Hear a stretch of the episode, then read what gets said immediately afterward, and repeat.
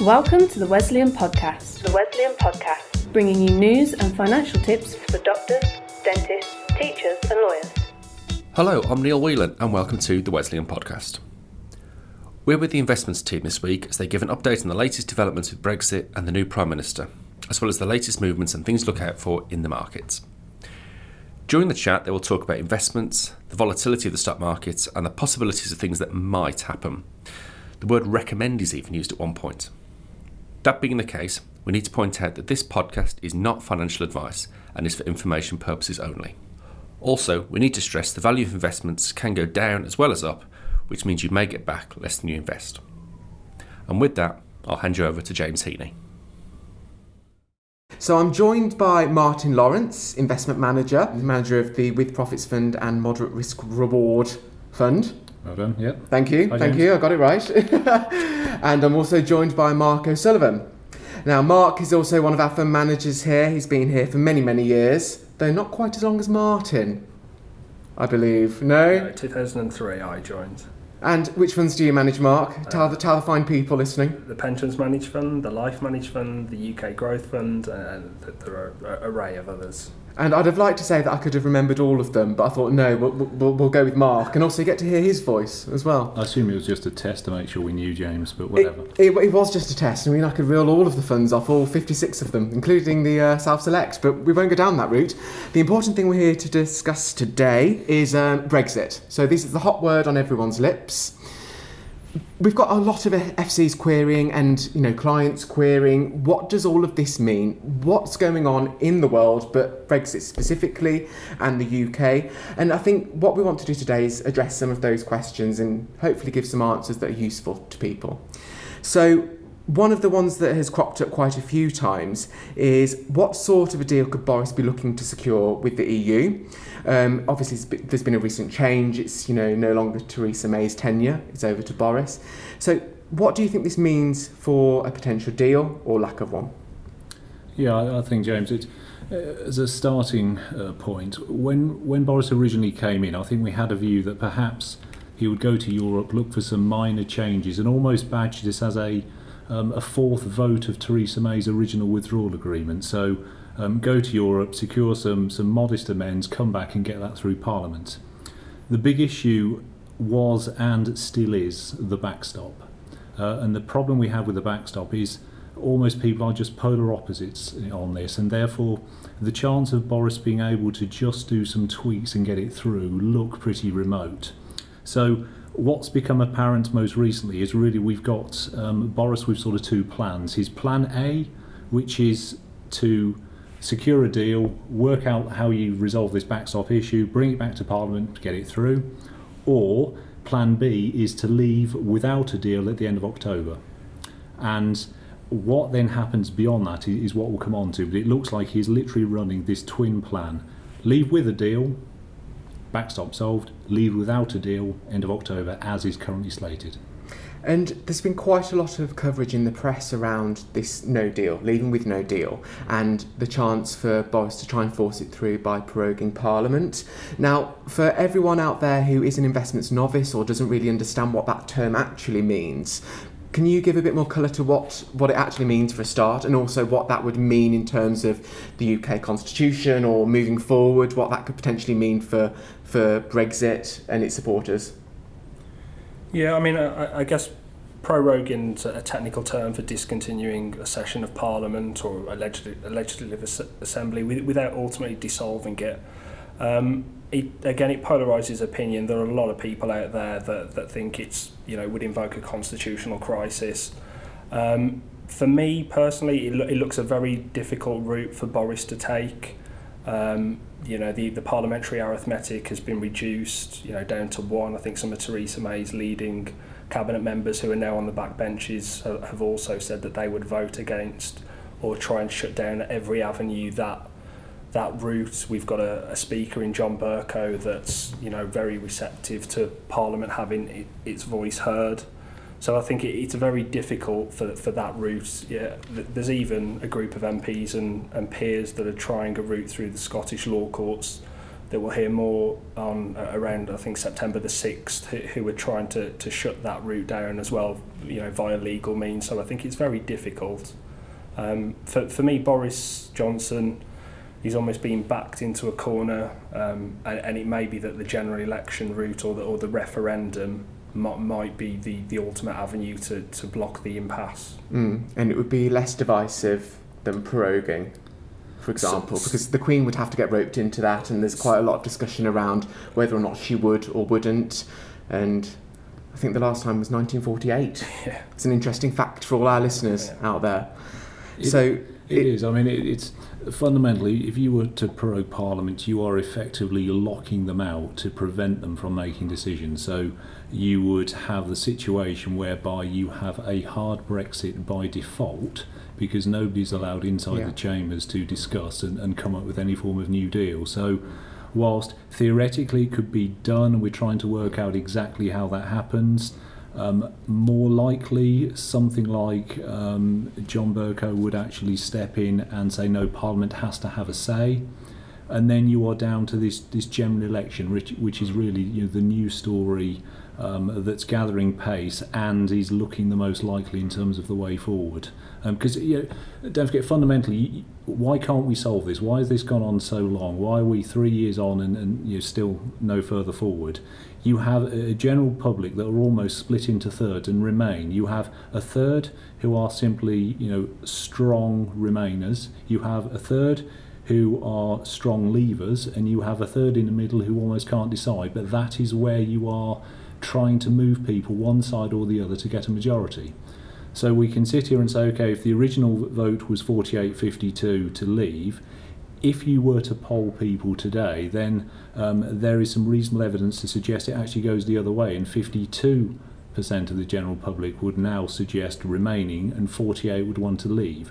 But the original vote has happened, and therefore it is the, the role of Parliament to carry out the wishes of, of the general public, and that's why we are now heading towards this general election route. Yeah. We think. Of course.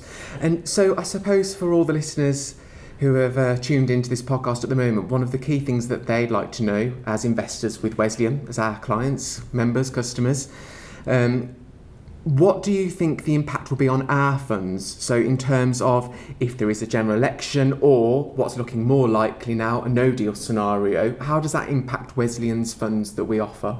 Yeah, I mean, I gue- I guess the obvious thing, uh, as Martin alluded to, if you've got events that are so finely balanced, you know, split into thirds, if, if that's the probability or, or that's the that that's the makeup of uh, of Parliament, then f- for me, diversification has to be sort of the you know the optimal route when you face with that level of uncertainty. You know, some of the examples I've given before with the referendum in 2016, when you looked at opinion polls, bookmaker odds, strategists, all predicting a Remain outcome. And if you were a fund that sort of proactively managed around that expected outcome, then you come in the following day having been surprised and you're nursing some, you know, some, some pretty hefty losses when, when markets opened and things sort of fell pretty dramatically the, that, that following day. So, so going into uncertain events, whether it's a no deal Brexit, whether it's a general election, referendum two, the sensible course of action in our minds is to carry on with the diversification where you can, whether that's across asset class, sectors, um, and, and even geographical. Yeah, yeah. And, and this does you know, back it up, which is why we've been around uh, highlighting the fact that we have um, these very diversified portfolios, and, and to put some numbers on that, you know, the most focused fund uh, that we run would still have probably 100 lines of investments in it. The most diversified funds that we run, so something like With Profits, has got something around 600 lines of investments. Now, what's the point of that? Um, that is deliberately designed because, as we've always said, we are long term investors, and this is a short term story. But I think we'll come back in a while to say this isn't the only and arguably not the biggest story that's in the market at the moment.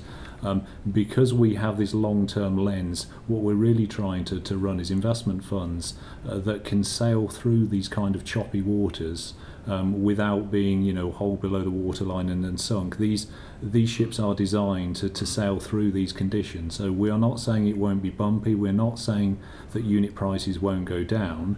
but actually it almost suits us to have these periods of volatility because with our long-term hats on, that allows us to put more money into markets as they come back at cheaper prices, with the ultimate aim of making um, much higher long-term returns for the members and customers. So that that is by design. So whilst we don't wish these sort of troubles on markets, um, we can exploit them, and this is what we've done over the years with various events. Brexit is just the current one on the table. Yeah, absolutely.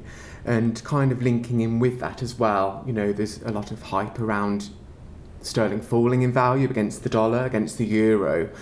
But actually, that can present as many opportunities to you as fund managers um, as it would if it was strong. Yeah. Yeah. Yeah, Yeah, I mean, I mean, one, one of the things I would say that, that you know the UK's almost got a perception problem when it comes to something like Brexit, in in that the, the UK economy is, isn't the, the UK stock market. The UK stock market has a vast proportion of earnings and revenues from overseas, whether it's in dollars, yen, um, euro. So one of the things that you know a natural benefit of weakness in sterling is you get a positive translation effect for some of those very large multinational companies which, earn money overseas, and that that's obviously a benefit to to the portfolios that we run. Um, I I guess on the flip side, if if there is a bounce back in sterling, then you know that gives us opportunities then to deploy cash, you know where, where we see see fit in you know whether it's a, a volatile market environment or if there is a you know an improvement in the general macroeconomics of the UK. And I think you know currencies is something we clearly think about because whilst we, we've had many questions over the years, James, you'll know this about do we hedge currencies, and the answer Yeah. is no. Uh, and I might go on later in, into the reasons why we don't and how we uh, can profit from those sort of um, opportunities, if you like, that we can exploit.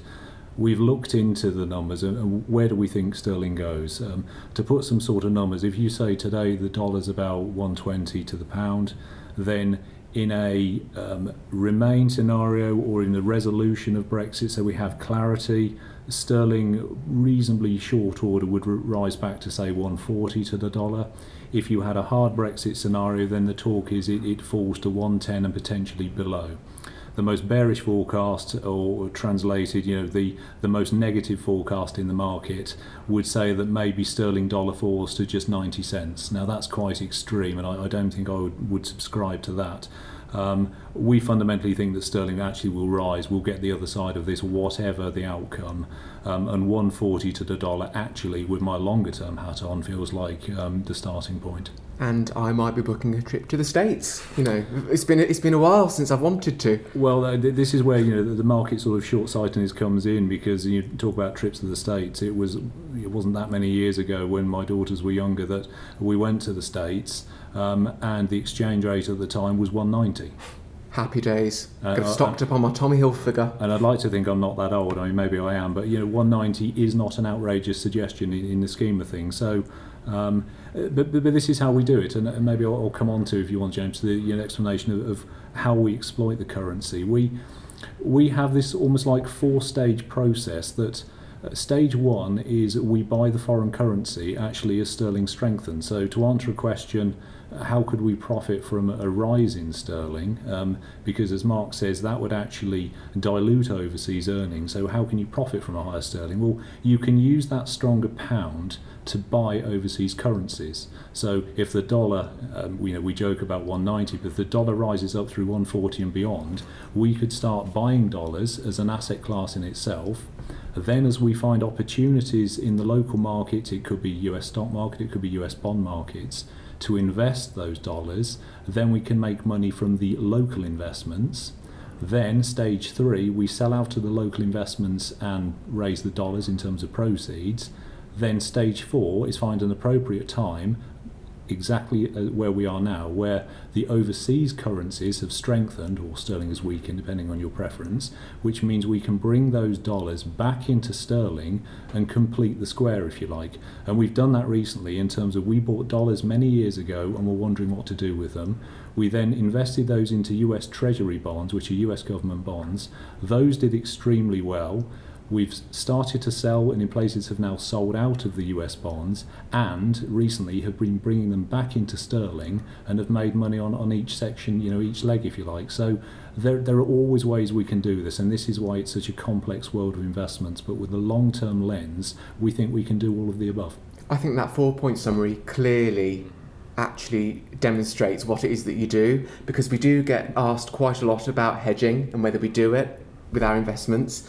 Um, so hopefully that answers it for anyone that's listening as well. Um, I think one other thing that was quite keen the Brexit discussion as well, with this nervousness around a no deal Brexit coming up and people kind of starting to panic buy and even supermarkets and, and big wholesale brands stockpiling. But I think one thing that strikes me is that actually it's not as grim a situation as some of the media is portraying. You know, there have been some deals struck, some continuity deals struck with various regions as well. Um, in terms of like an investor's hat on for both of you, what do you kind of see as the next steps that you'd be looking for to kind of have a bit more market confidence, or some signs that you'd be looking for, or some opportunities that are coming off the back of this that you're now looking for and where to invest? Is there anything that you can kind of give our uh, listeners a bit of colour around that? Yeah, I mean, I guess I, I guess the, the obvious place at the moment is that the UK looks a little bit detached from the rest of the world from a valuation perspective. Um, now that could be partly Brexit. There's US-China trade wars, so, so there's a, there's a lot of variables out there at the moment. But but the UK stock market, you know, is at a lower rating, and it has a, a healthy dividend yield of around four percent versus the rest of you, you know the other asset classes out there where we've got bond yields that, that are that are far lower than that. So optically the UK looks cheap. If we can get some clarity on on Brexit, then we think that might unlock some of the nervousness from overseas investors who may then look at the UK because we see asset uh, we see asset class surveys, we see manager surveys and the, the UK is almost a pariah at the moment in terms of you know you don't go to the UK because of the Brexit overhang and we think it's far more nuanced than that. So hopefully a little bit more lifting of that Brexit haze might bring some overseas investors back into the UK markets, and that will that will help our funds. Yeah, and I'd add to that the the one thing um, we'll repeat ourselves many many times, but the one thing that markets really detest is uncertainty. Uh, and it feels at the moment we're almost at uh, you know a moment of peak uncertainty regarding the UK. Um, not just because of, of, the Brexit uncertainty that we're talking about, um, but this this also comes down to you know, politically, if this general election comes about, and, and, the clues we're getting is we're seeing you know Boris Johnson in the press um, spending money public sector, so that there's a bit of sort of electioneering going on. If a general election is called, regardless of whether you think this is tactics to get a hard Brexit or not the uncertainty is there because we actually don't know what the next government or more likely coalition government looks like. Because when we've looked at the um, the arithmetic behind the scenes on, on how you can get to a majority government, you know what combination you need, then you probably have on the sort of hard Brexit end you have the Conservatives plus Brexit Party, possibly plus DUP, that might get you somewhere near 50%, which would then give you a mandate to do something on everything we've just been discussing. Or on the other side, you can say, well, following the European elections, with the resurgence of the Liberal Democrats, some combination of Labour, Liberal Democrats, maybe some independents, might also get you somewhere near 50%. But the point there is there is no clarity even with the general election on what happens. So the market does not know not only what decision is going to be taken, but who is going to be taking it and that means, as, as Marc's alluded to, these sort of discount valuations that we see on, on UK, particularly domestic exposed investments, means there is opportunity there for these you know, long-term investors like us, but it does mean that the market is not going to believe it until it sees it. So what we need is clarity and almost um, it doesn't matter as much what that clarity is, i.e., which outcome. So, when we're asked exactly which outcome do we think is, is going to happen, that's almost a secondary question. We need to know what it is because then you can price against it. So, clarity of if, for example, you had a hard Brexit, what is the clarity on the deals that you agree with WTO? What are the terms of trade? Who have we signed up? Have we managed to sign up all of the European partners that were effectively part of the existing agreement negotiated by the EU on our behalf? And does that mean that the UK is open for business? Because we saw in the recent GDP numbers, though, uh, you know, a negative print in, in Q2 GDP doesn't concern us because actually, if you recall, Q1 was a positive GDP print because of the stockpiling. So Q2 was effectively just an unwind of Q1. So we can deal with that right there. That that wasn't the thing that concerned us. Within the numbers, more of a concern is it's the investment that is lacking, and because there is no business investment going on in the economy, that will remain true until we get some clarity. So if they know the terms of trade, they know the rules of engagement, then you'll start to see the investment taps opened, then you'll start to see valuations coming through. At the moment, it's in the kind of darkest before dawn situation. But if we get the other side, then um, our aim is to have the funds well positioned to ride up the other side of this. It's a long answer, I know, James, but there's a lot of detail in there. No, great. It was a fantastic answer. I was just thinking the entire time, though, I need to explain what WTO is. Um, Ah. So, for anyone listening that isn't sure, that's World Trade Organization. So, if we did leave the European Union without a deal, we would refer to um, World Trade Organization trading rules, I believe. My apologies, yes. Feel free to jump in, though, chaps. You know more about it than I do. Um, so, I think with all of this kind of hype, everything going on at the moment, a lot of uncertainty, we've had quite a few people asking, you know, what is the right time to invest? Should I invest? And we can't give advice on that. You know, we can't advise people. It, it depends on their individual circumstances, um, their current financial situation, what they want to save for, and, and what their attitude to risk is. But I think one of the key things that we've been discussing in our team recently is that you have seen many similar political and economic events throughout history that are quite comparable to Brexit at the moment. Would you say that's true? And, and how has that affected your decisions, one, in the past, and two, in terms of how you see things moving forward for, for your strategy for fund management? Yeah, I mean, I'd echo something that Martin said earlier on. You know, times of volatility, choppy waters, these present quite often opportune moments to deploy capital. You know, the, the cash that we've built up, or, or the recipient of dividends and coupons, back into the market at those times. And quite often, when markets are frothy, as contrarian investors, we're typically do, doing the opposite. Now, I guess for a retail investor, it's very difficult for them to try and time the market uh, as it is for professional investors. So, one of the things that we would recommend i- is almost looking at the regular pr- premium route. That way, you can cost average in, you can remove that sort of volatility of trying to time the market and actually spend time in the market over a longer course, and you can ride out those peaks and troughs. Yeah. I absolutely agree. I mean, um, yes, we do need to be careful because you know, we can't give financial advice for obvious reasons. Um, and it does depend on individual situations, but an observation I can make is when we've looked at the studies on all of the, the situations that you're alluding to over the years, events that the market has faced, um, you tend to find that the biggest up days come almost immediately after the big down days. Now, why does that matter? What typically happens as the markets go down, investors, and understandably so, get scared and step out of the markets, but then they don't return until the seas are calmer. Now, by doing that, there is a risk that they miss out on some of the early big up days, which would ultimately impact their long term returns. Now, that's not the same as saying that you should remain invested because it, it would, excuse me, it depends on your risk appetite and whether you can actually tolerate that sort of volatility of markets.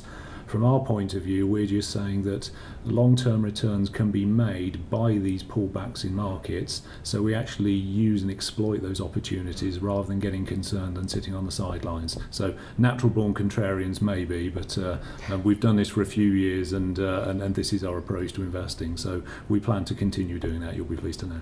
Um, so what are the next Brexit milestones that we're looking for?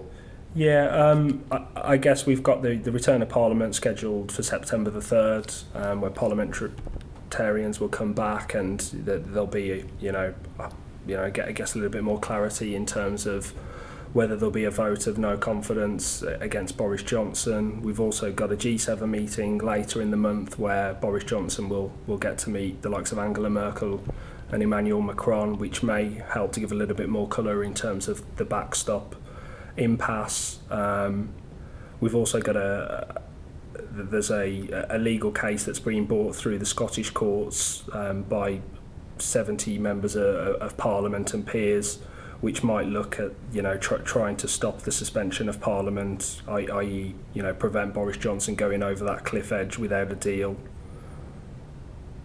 And you know, without a deal, don't forget that doesn't actually solve anything in itself either because um, a hard Brexit doesn't answer the border in Ireland. You know, this backstop has still got to be resolved in some way, um, and this is why I think, as Marc says, you know, Parliament returns um, 3rd of September you've got to expect some pretty serious debates going on because it starts to get real all of a sudden. And in all of the sound bites that we've had from Boris, where uh, you know, the markets have picked up, he's contradicted himself with these do or die type statements that Brexit is going to happen. Uh, contrasted with a one in a million chance that we're going to leave without a deal, we've got to find out, you know, um, who the real Boris is in terms of uh, what he's actually going to try and deliver. But then, even if you go to uh, the general election, you've got to get your head around the timetable there because, whilst we're saying negotiations kick off in a big way in September, if a general election is called and won by you know, strong Brexit parties, then a no deal Brexit is probably likely to happen round about Q1 next year.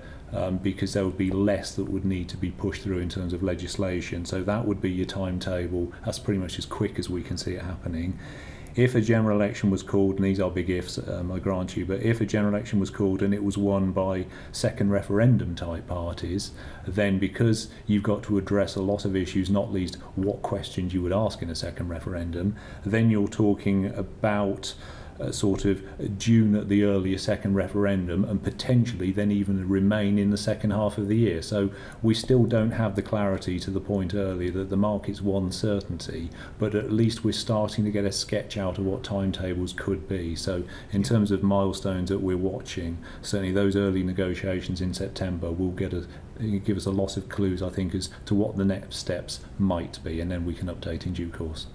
And that's our show for this week. Thank you to James Martin and Marc. To find out more about investing with Wesleyan, you can go to wesleyan.co.uk and look for the Investments and Savings tab at the top of the screen. To keep up to date with everything else we're up to, you can search for us on Facebook and LinkedIn, find us on Twitter at Wesleyan, and on Instagram at Wesleyan underscore UK. We'll be back again soon, so until then, thanks for listening.